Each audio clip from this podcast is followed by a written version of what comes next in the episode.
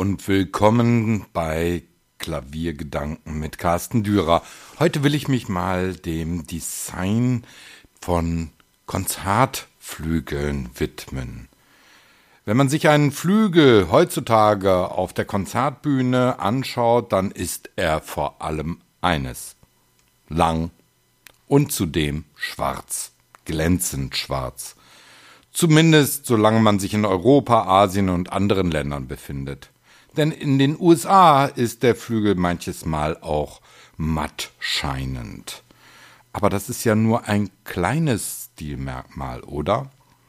Immerhin haben etliche Pianisten Probleme mit matten oder holzfurnierten Instrumenten, da sie den Widerschein ihrer Spielhände in der schwarz hochglänzenden Lackierung gewohnt sind und bei anderen Instrumenten dieses Merkmal vermissen.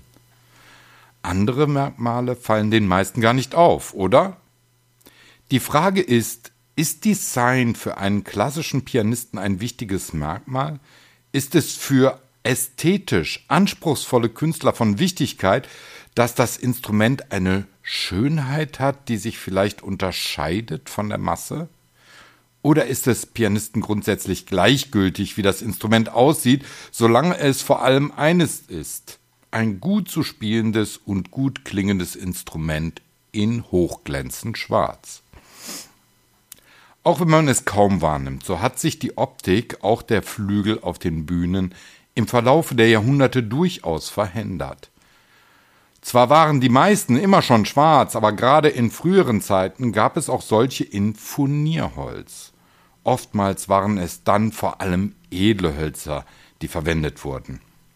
Dennoch haben die meisten Hersteller die Optik ihrer großen Konzertinstrumente über die Zeit kaum merklich, aber beständig leicht verändert. Wie gesagt, kaum merkbar, aber dennoch ergibt sich dadurch oftmals eine vollkommen andere optische Linie. Bei Steinway Sons ist im Großen und Ganzen fast alles gleich geblieben. Doch wer nah vor einer recht hohen Bühne sitzt, wird auch bei diesem Hersteller Unterschiede bemerken. Waren bei den sogenannten D-Flügeln früher die Rasten, also die massiven Fichtenkonstruktionen, die man in der Regel nur von unten sieht, schwarz lackiert, scheint heute in edlem Glanz das helle Holz. Bei den amerikanischen Steinways hatte man immer schon eine andere Optik vor sich.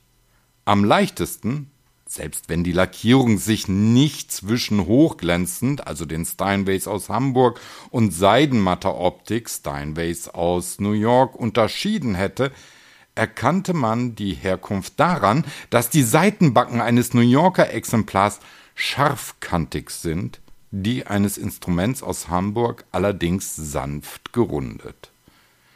Bei Yamaha hat sich vor allem über die Jahre der Schriftzug verändert.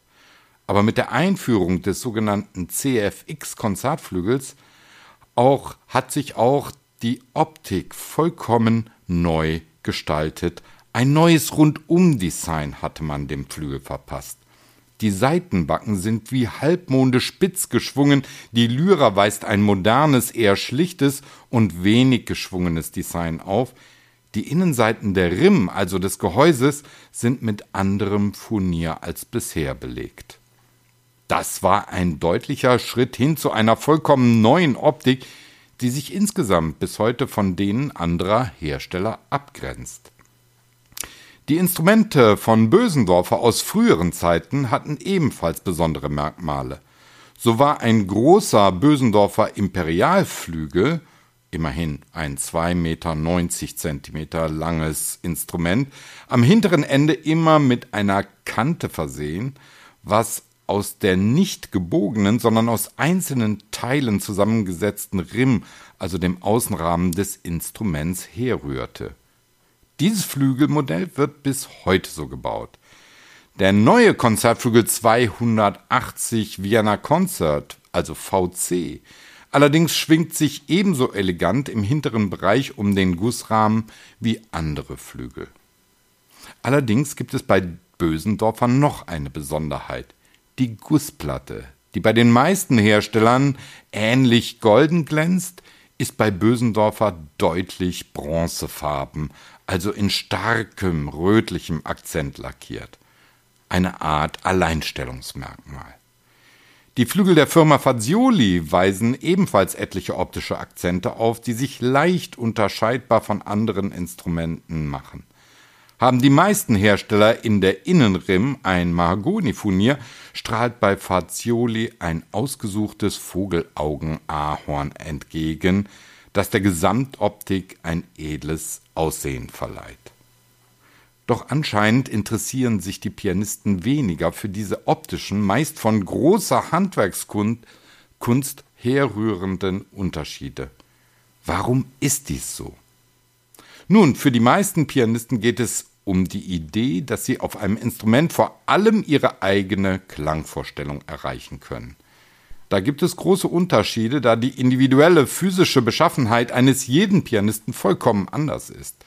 Der eine hat lange und schwere Arme und kann allein mit dem Gewicht dieser Arme den Flügel zum Klingen bringen. Ein anderer ist zierlich gebaut und will nicht so viel Kraft aufwenden, wenn es um den Druck auf die Tasten und die daraus resultierende Klanggestaltung geht.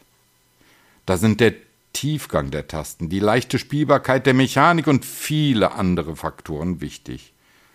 Das versteht sich von selbst, wenn man das Beste für seine Sicht auf die Musik einem breiten Publikum mit seinem Spiel vermitteln will.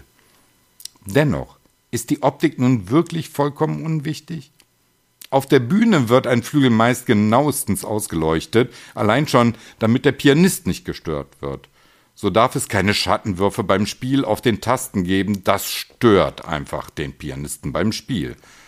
Aber auf der anderen Seite wird ein offener Flügel auch immer so angestrahlt, dass ein Scheinwerfer genau in das Innere eines Flügels ausgerichtet ist.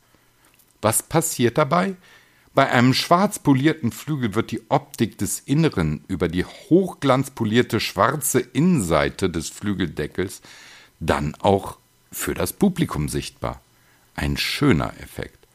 Aber wenn man heutzutage in Mitteleuropa Konzerte des ungarischen Pianisten Andras Schiff besucht, wird man eines Besseren belehrt, wie Konzertflügel auf der Bühne wirken können.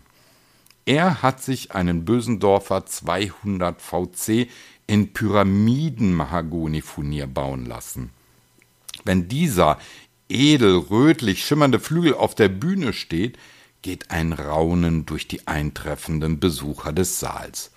Da erkennt man dann doch, dass ein Flügel, gerade in einem Solorezital, auch ein emotional optisches Highlight darstellen kann. Dieser Flügel ist besonders, ästhetisch einfach schön anzuschauen. Warum also werden Flügel auf den Bühnen der Welt immer noch und fast ausschließlich in schwarz hochglanzpolierter Version angeboten? Nun es ist eine standardisierte Form des Flügels, eine, die zudem preiswerter zu realisieren ist als ein Flügel in edlem Furnier. Denn die Polyesteroberfläche ist zwar nicht einfach, so edel hinzubekommen, wie sie denn dann scheint, aber dennoch leichter, als würde ein Fachmann Tage und Wochen dafür benötigen, ein Furnier auf die Oberflächen des Flügels anzupassen, damit dieser auch eine schöne Optik hat. Doch die Reaktionen des Publikums beim Anblick von Schiffsflügel zeigen, dass es Zeit wäre, sich von diesen Standards zu lösen. Immerhin hat Steinway Sons vor etlichen Jahren einmal Furore mit ihren sogenannten Crown Jewel Flügeln gemacht, bei denen unterschiedliche exotische Furnierhölzer auf Flügeln angeboten wurden. Diese gibt es immer noch und sie werden auch immer noch von wohlhabenden Liebhabern gekauft, nur dass sie allein noch auf Bestellung gebaut werden und nicht im Konzertsaal stehen. Dennoch zeigt sich auch dort, Furnieren, wenn sie denn gut verarbeitet werden, sind nach wie vor gefragt.